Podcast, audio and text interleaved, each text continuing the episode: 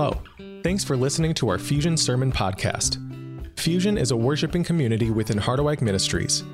We gather at 10:30 a.m. in the Red Brick Church building on the Harderwyk campus on the corner of 160th and Lakewood in Holland, Michigan. We invite you to join us in person when you are able. To learn more about our Fusion community and Harderwyk Ministries, please visit harderwyk.com. We are continuing current our current series this, this morning. We're in a series called Believe. And the first part of that series is we're considering some of the core truths of Scripture. Uh, really, what we're asking is what does it mean to think like Jesus? Some of the, the thoughts, what the core truths uh, that the Scriptures teach. The last two weeks, we considered two questions. The first question we considered was who is God? And we talked about God as, as Trinitarian, like Trinity, Father, Son, Holy Spirit. Last week, we talked about, Pastor Mary did a wonderful job. Does God care about us? And, and, and the answer is yes, of course, God cares deeply for us. He loves us. This week, we consider an, this, this important truth around a, a big word salvation. We're going to talk about salvation this morning. And, and to guide us this morning, we're going to turn to gos- the Gospel of John, chapter 3. Uh, Jesus, at this point, uh, Jesus' public ministry in John's Gospel has begun. His first miraculous sign was turning water into wine at Cana. Uh, he then has gone to Jerusalem. And so he's in Jerusalem during the Passover. Uh, if, you, if you're in chapter 2 of the Gospel of John, Jesus has, has turned over the money changers' tables in the temple, clearing out the temple. Uh, that's a very controversial thing, causing quite a stir in Jerusalem. He's also, we're told, been performing miraculous signs so that many began to believe. And so you have Jesus in Jerusalem kind of causing a stir. Some people are angry with him, other people are beginning to believe in him. And then we get to chapter 3, and in comes Nicodemus. And, and we have this beautiful encounter of Jesus with Nicodemus, this Pharisee, and it includes some of the most cherished passages of the Christian faith. And so we're just going to read it in its entirety. Not the whole chapter, but verses 1 through 21. And if you're willing and able, I just invite you to, to stand as we hear God speak to us this morning. And, and as you listen to this testimony of what happened 2,000 years ago, just imagine uh, how this exchange would have happened. Let's begin verse 1. Now there was a Pharisee, a man named Nicodemus, who was a member of the Jewish ruling council. He came to Jesus at night and said, Rabbi, we know that you are a teacher who has come from God, for no one could perform the signs you are doing if God were not with him. Jesus replied, Very truly, I tell you, no one can see the kingdom of God unless they are born again. How can someone be born when they are old? Nicodemus asked. Surely they cannot enter a second time into their mother's womb to be born. Jesus answered, Very truly, I tell you, no one can enter the kingdom of God unless they are born of water and the Spirit. Flesh gives birth to flesh, but the Spirit gives birth to spirit. You should not be surprised at my saying, You must be born again. The wind blows wherever it pleases. You hear its sound, but you cannot tell where it comes from or where it is going. So it is with everyone born of the Spirit. How can this be? Nicodemus asked. You are Israel's teacher, said Jesus, and you do not understand these things? Very truly, I tell you, we speak of what we know and we testify to what we have seen, but still, you people do not accept our testimony. I have spoken to you of earthly things and you do not believe. How then will you believe if I speak of heavenly things? No one has ever gone into heaven except the one who came from heaven, the Son of Man. Just as Moses lifted up the snake in the wilderness, so the Son of Man must be lifted up that everyone who believes may have eternal life in him. For God so loved the world that he gave his one and only Son, that whoever believes in him shall not perish, but have eternal life. For God did not send his Son into the world to condemn the world, but to save the world through him. Whoever believes in him is not condemned, but whoever does not believe stands condemned already because they have not believed in the name of God's one and only Son. This is the verdict. Light has come into the world, but people love darkness instead of light because their deeds were evil. Everyone who does evil hates the light and will not come into the light for fear that their deeds will be exposed. But whoever lives by the truth comes into the light so that they may be seen plainly that, that what they have done may be done in the sight of God. This is the word of the Lord. Thanks be to God. He may be seated. Join me in a word of prayer. Father, we thank you for your word. We thank you for these words that have been preserved by your Spirit so that we can hear and know the life of Jesus Christ, the words of Jesus Christ.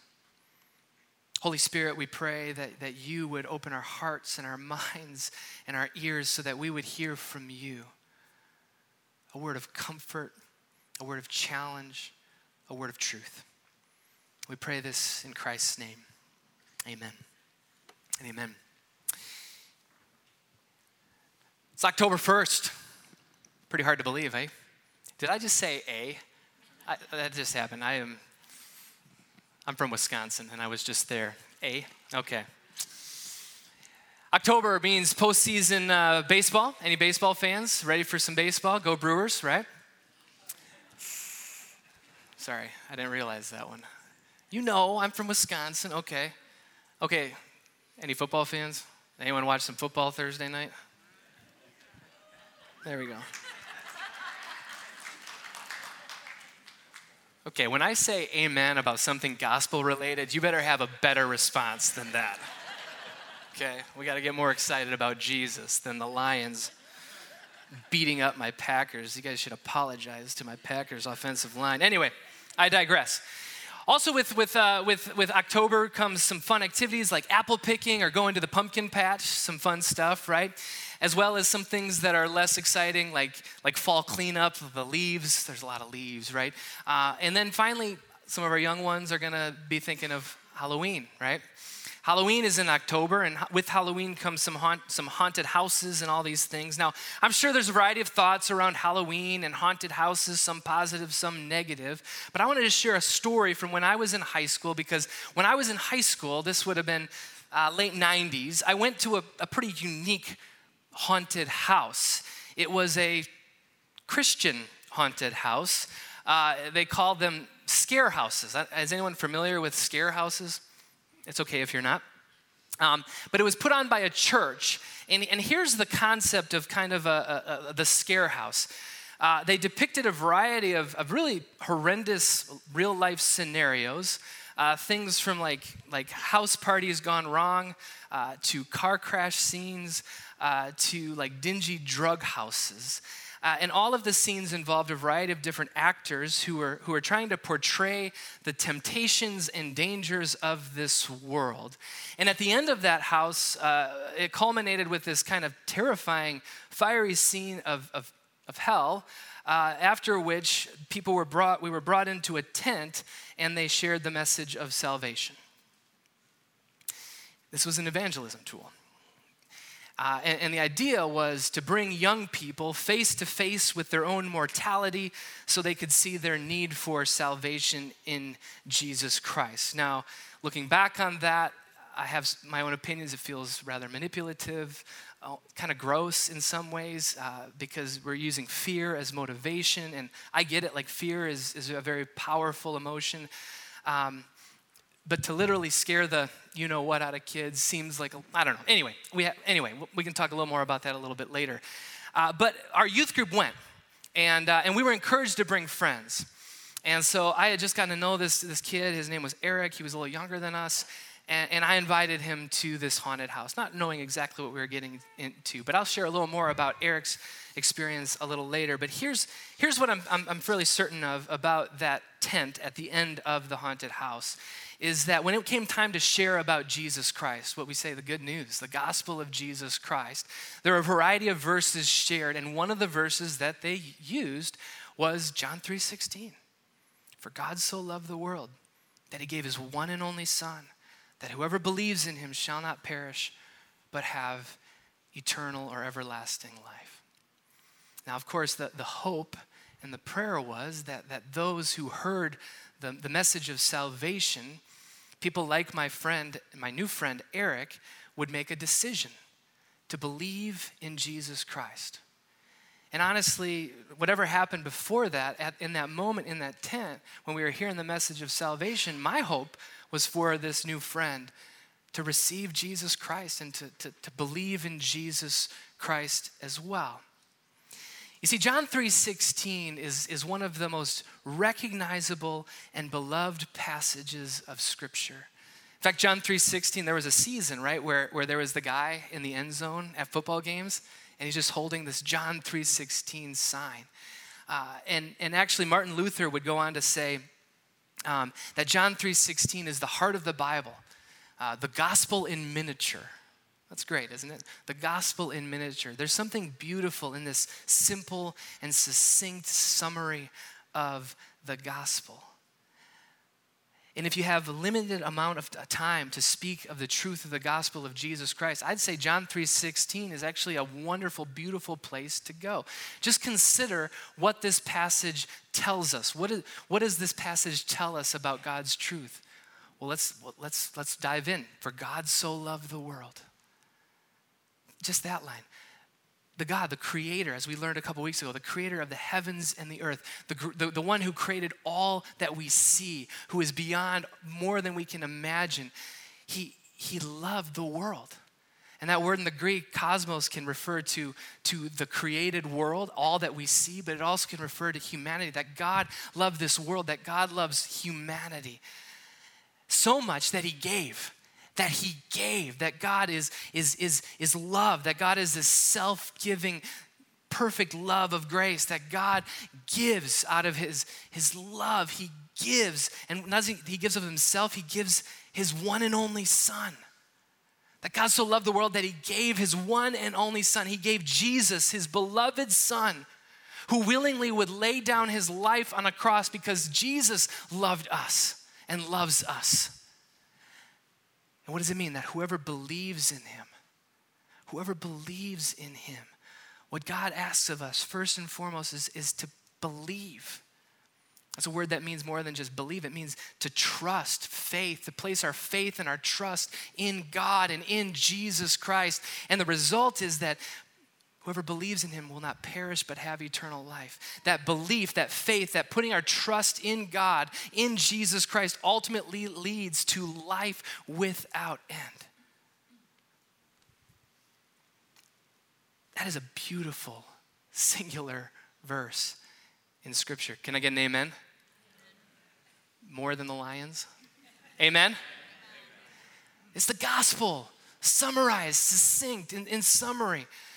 Now, there's a lot we, we need to flesh out about this simple and succinct verse. Questions like, well, what does it mean to believe? What do we mean by eternal life? We're going to talk about that a little later. What, is it, what does this mean? What are the consequences for this verse today? But this one verse, John 3 16, and the verses that follow, it leads us to a question. When we hear, For God so loved the world that he gave his one and only Son, that whoever believes in him shall not perish but have eternal life, it leads us to this next natural question is, Well, do I believe? If belief in Jesus leads to eternal life, well, life without end, that sounds amazing. Do I believe in Jesus Christ? It leads us to a decision. And, and this decision is important, and I, and I don't want to diminish that. I don't want to lose sight of how important it is. I don't want to diminish the moment that, that people make this decision for Jesus Christ. It's, it's the most important response to God's grace. We believe that, that it's all from God's grace, right? But, but we respond to God's grace by, by having this experience of making a decision, say, I believe and I give my life to Jesus Christ. This morning, we had this beautiful moment where we claim God's promises in baptism over little Jackson, right? And at the same time, we're, we're looking forward to, and part of the promises that we're making is we're praying for and we're, and we're walking beside the Coyers family because we look forward to that day when Jackson stands up before this congregation and says, This faith is my faith, and I believe in Jesus, and I love Jesus with all my heart, and I want to give my life to Jesus. Now, that doesn't mean he's going to have it all figured out. None of us have it all figured out. We don't have all the answers. We still wrestle with questions, right? And, and, and we, choose, we say, I believe, even though I don't always understand. And in that kind of tension, we remember uh, from Mark's gospel that this response, I believe, help me in my unbelief, was enough for a man's son to be healed, right? So, so it's not about having this perfect faith that never wavers. No, it's a, it's a journey of faith. But there's something deeply significant about this moment of decision whether it's one of our young people who've been baptized and, and they're, they're having these questions, right? And they're, they're, they're wondering, like, yeah, but this is my faith, right? And, and, if, and if you're there, if you're a young person and, and, and you've never taken that step of profession of faith, Like, I just encourage you. It doesn't mean you have it all together. It just means you understand that, that we're sinners and we need Jesus. And if you have that and you're like, I want, I want to stand before uh, this congregation and say, I believe in Jesus Christ, we would love to have that conversation. We have a profession of faith class that happens during the school year, but at any time, if you want to have that conversation, shoot me an email or talk to Nate. We would love to have that conversation any time of the year, okay? Or if it's someone who's hearing the gospel for the first time and they're compelled and they're moved by the Spirit to say, God loved me that much, and they want to say, Yes, I believe. I don't know exactly what that means, but I believe and I want to give my life to Jesus. We should celebrate that, okay? I, that is amazing. That is an incredible thing. I want that for the people in my life who haven't made that decision. And I wanted that for this new friend, Eric, who I brought to a, to a, a wild kind of haunted house, right? And here's what happened. We got, we got, to, that, we got to that room at the end of this thing, and, and he met with someone. And they shared John 3.16, along with other verses and explanations. And I find out when we leave that tent that this new friend, Eric, had, had made a decision with one of the workers at this haunted house to give his life to Jesus Christ, to believe. Now, I wasn't part of that conversation, so I don't know exactly what that meant to him he filled out one of the one of the cards, right? I don't I don't know what he meant. I don't know what he what he what did he believe about Jesus? I don't know what his motivations were, right? I can't get inside of his brain, but but I remember in that moment that I was ecstatic for him. I was overjoyed. I was so excited. We drove home and I dropped him off and I and I just I praised God because this, this classmate of mine from high school had made a decision to believe in Jesus. And in my mind, I'm like, he's, he's saved, right? And that leads us to the question well, what, well, what do we mean by that? What do we mean by, by salvation? When we say this word salvation, what do, we, what do we mean by that? And as we think about that question, it's important to recognize that decisions are always connected to people, right? Whose stories continue. And in John 3:16, it's spoken in a context. It's connected to a person named Nicodemus whose story would continue. And just like, just like we, can't, we can't disconnect decisions from people, we also should not disconnect passages from their context. And so, as we think about this question, well, what is salvation? Let's con- consider the context of what precedes this most famous passage in the New Testament, maybe John 3:16. The context is this late night encounter with Nicodemus and Jesus. Nicodemus is a Pharisee, he's an educated member of the ruling council, likely part of the Sanhedrin or Sadducees, right? And he comes to find out more about Jesus Christ. Much of their late night theology talk, right? He comes at night, right? So that no one really sees him come. So he comes to Jesus at night to have this kind of private conversation. And, and, and their, their theology talk centers around this idea of being born again. Now, now that, that word pairing might have some connotation. Leave that aside. Right now, I think born again actually offers us a fuller picture of what is salvation. What do we mean by salvation? Because it's, it's something that extends beyond a decision or beyond a response to grace, right? Remember, Nicodemus is educated in the scriptures, he's intelligent. Jesus is offering him insight and language. What does it mean to follow Jesus? In other words, what comes after the decision? What comes after the decision? Nicodemus even struggles to understand this language of being born again. What would you mean? Like you can't you can't physically be born again. Of course he knows that. But in fairness to Nicodemus, his questions, this is before Jesus has died on the cross or rose again, so let's give Nick a little bit of a break here, right? And let's explore what does it mean? What is Jesus saying about being born again? First, the Greek for born again literally means born from above. I think that's incredibly helpful. So, born of heaven is, is literally what it could be translated. It can also be born again, but born of heaven or born from above, which offers, I think, an incredible, helpful hint. More insightful, I think, is Jesus' response to Nicodemus' question of, of how can this be? What, what do you mean by this? Jesus goes on to say uh, in verse 5 that very truly I tell you, no one can enter the kingdom of God unless they're born of water and of the Spirit. Born of water and of the spirit. Now there's debate among scholars what does that what does jesus mean by being born of water and of spirit? Does this refer to uh, born of water your physical birth And then born of spirit, like kind of born this re, spiritual rebirth. I think that's compelling. Does it refer to baptism? Is this a metaphor for something else? Well, in one of the commentaries that I was reading, I found this compelling uh, to kind of challenge us and to help us think and expand. What is what do we mean by salvation?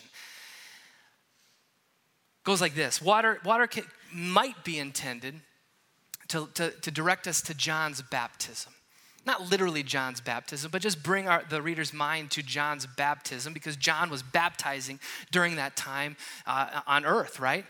And John's baptism was a baptism of repentance. It's different than what we did here. It was a baptism of repentance. Uh, and, and, and, and so this helps us remember that the important role repentance plays in the journey of, of following Jesus Christ, that there is a repentance, that there is a change of heart, that, that we, ch- we choose to leave behind the old way and embrace a new way. And then the Spirit, uh, uh, born of the Spirit. This could speak to the inner sanctifying work of the Spirit. A, a theological word we'd say would be regeneration. Regeneration is, is basically just the transforming work that where the Spirit is working within our, our soul and our spirit and our mind and our body to make us more like Jesus. Transformation, or, or we might use the word discipleship. More on that later. It reminds us that God's work is to lead a person toward repentance, a turning away of their old ways, uh, embracing a new way, and being formed into a new creation. So when we think about what, is it, what do we mean by salvation, I think, I think what this helps us understand is that salvation is not just a decision that we make that secures a destiny sometime in the future, but salvation actually includes everything in between.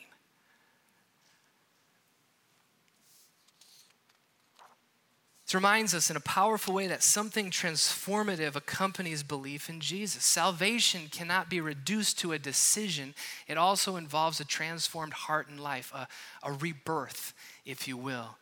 The Apostle Paul writes in 2 Corinthians, Therefore, if anyone is in Christ, the new creation has come, the old is gone, the new is here. See, this experience of a decision is only the beginning. Discipleship is what comes next. Think of it this way. I think this is helpful. Even the language of being born again. Uh, think about birth. You know, like a baby is born, right, into this world. It's, it's a baby's entry point into this world. But that's, that's really like, that's more at the beginning of their life, right? That's not the end. That's not the, the, the, the birth is not the end goal. Like, you did it. No, no, no, like it's the beginning. We still have hopes and we have dreams for our children. We have so many hopes and dreams for Jackson, right? A lifetime of growing and maturing and living into God's greater purposes for him. Birth is the beginning. And I think that's helpful because similarly, I think spiritual rebirth, being born again, making this decision to, to follow Jesus, to give our life to Jesus, is not the end goal, it's the beginning. It's the beginning of a new life in Jesus Christ, one that includes hopes and dreams and a lifetime of growing and maturing, also ups and downs and mistakes and, and trying to figure it out by God's grace, by the work of the Spirit, and living into God's purposes for our lives. And we often refer to that journey as the journey of discipleship. And by discipleship, we don't just mean like learning things in a classroom. Sometimes I think it gets reduced to that, but the word comes from disciple, becoming and growing a disciple, one who follows Jesus Christ. It's a lifelong journey. So, if the beginning of the journey is marked with a decision to believe in Jesus, then the rest is marked by discipleship, a lifetime of following Jesus in relationship by the power of the Holy Spirit with Jesus Christ Himself. As we think about these two things, decision and discipleship, I think this is one of the issues or temptations with ministries that become hyper focused on just the decision. I can't speak specifically about what, what I experienced because I don't, I don't know all the motivations, right? But when we become hyper focused on getting decisions for Jesus, again, decisions for Jesus are incredibly valuable, incredibly important. But when we become so focused on that that we don't give thought to ongoing discipleship, I think we can get ourselves into trouble. When it's all about getting decisions, then it doesn't matter how you get them. It can become more about us and getting as many of those commitment cards as possible, where the number of cards becomes more important than the actual names on the card.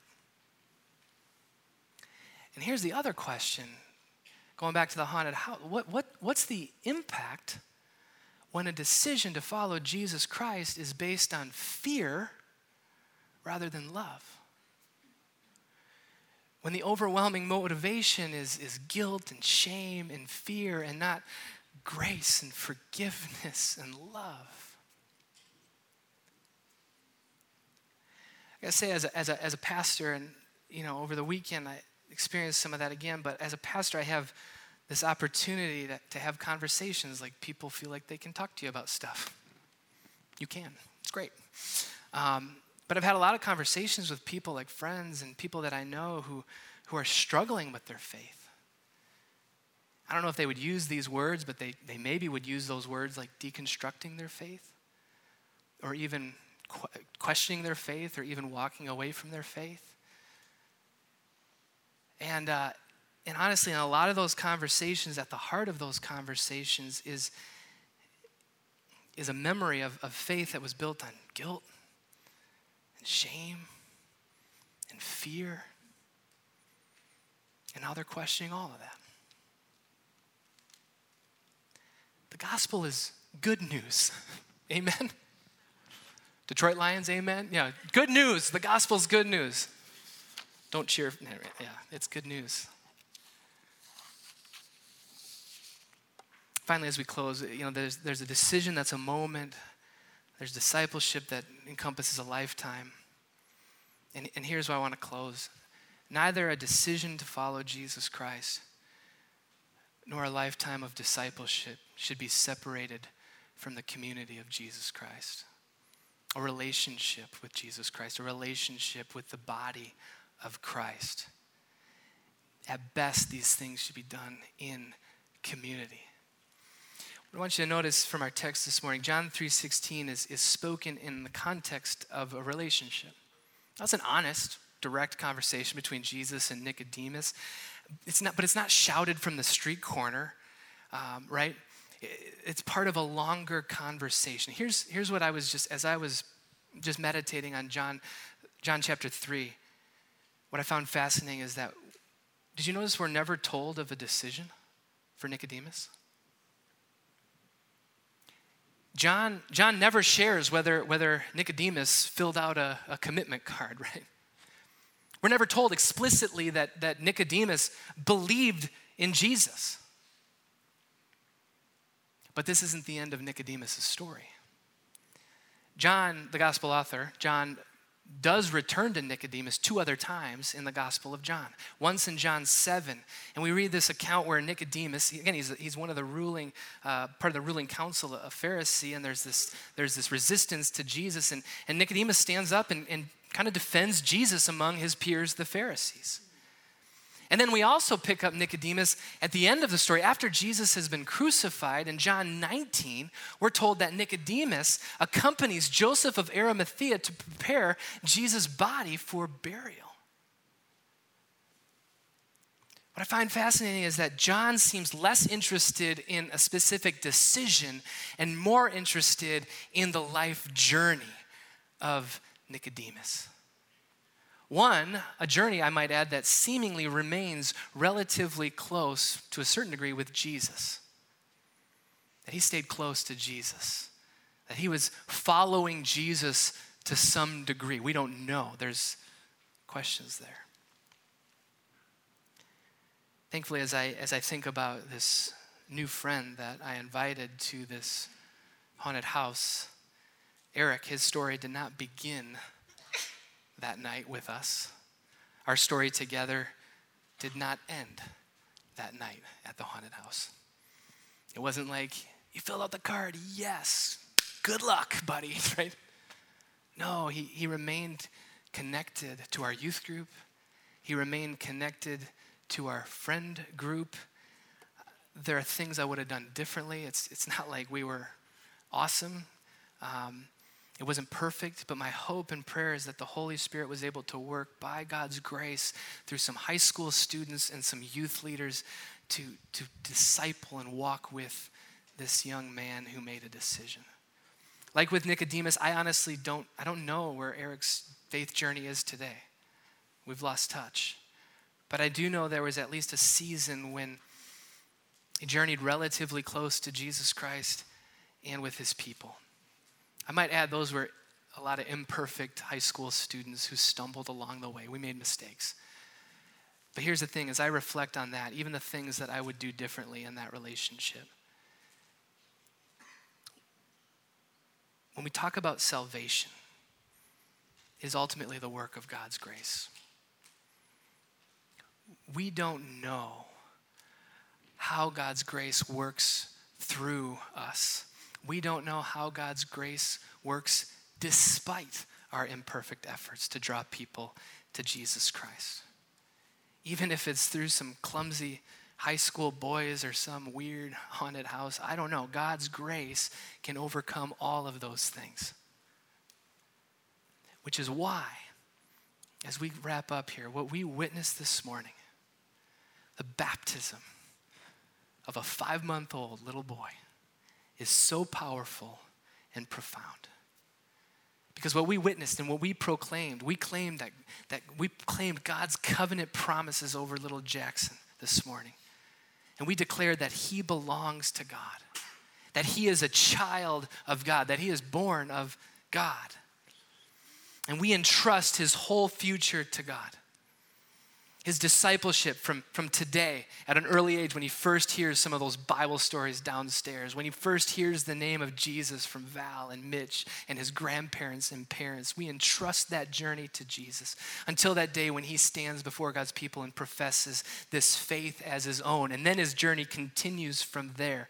And we, as his church family, we commit to be His people, to be His community, a place where, where He is safe to ask hard questions, a place where He is safe to, to question and to wrestle with things, to have doubts, because this is where we do life together. And the ups and the downs and the wrestling, the doubts, the questions, this is His people. Amen? Because we understand that it's all a gift of grace given to us through the Son who came to rescue and save a world that is so broken and lost because of God loved us more than we can ask or imagine.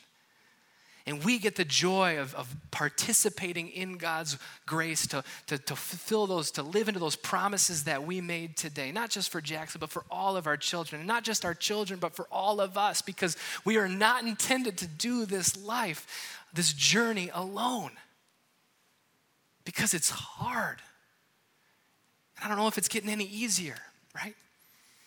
And so we lean into the gospel that this is all, salvation is all a gift of grace. The Apostle Paul says it better than I can, so I'm just going to close with these words. He writes in Ephesians 2 For it is by grace you have been saved through faith. This is not from yourselves, it is the gift of God, not by works, so that no one can boast. For we are God's handiwork, created in Jesus Christ to do good works, which God prepared in advance for us to do. From decision to a life of discipleship to an eternity with Jesus Christ. This is the good news of salvation. Let's pray together. Lord God, we thank you for your word. We thank you for your word, which doesn't just give us theological propositions or facts, but gives us stories of, of real people learning and walking and, and growing and, and stumbling and making mistakes along the way. It's a reminder and it's a picture of your grace because, Lord, each of us are living a life where, where we, we believe, or maybe we're, we're not there yet. We're, we're exploring or we're curious or, or wherever we are on the journey, Lord, you commit to walk with us. And we, by your grace, commit to walk with each other so that we can we can come to these moments that are significant. We say i believe and i love jesus. And these other moments where we're wrestling on this journey of faith because we don't know how god's love fits into what we're experiencing now and we just don't understand and yet the community of faith comes beside us and walks with us and lifts us up. Lord we are better together. And Lord, we thank you as, as we journey this life of discipleship as your people, as we support one another through the tough times and the good times. Lord, we thank you that in it all, what was, what was signed this morning in baptism, that we are your children, Lord. We, we, we, we are grateful that your word reminds us of the good news, that there is nothing in heaven or on earth or under the earth not even, li- not even death or nothing can separate us from the love of God that is in Jesus Christ. That our eternity is secure in Jesus Christ. Thank you for that good news. We pray all this in Christ's name. Amen. Thank you for listening. To learn how to get involved in our Fusion community or how to support Harderwyk Ministries, please visit us at harderwyk.com.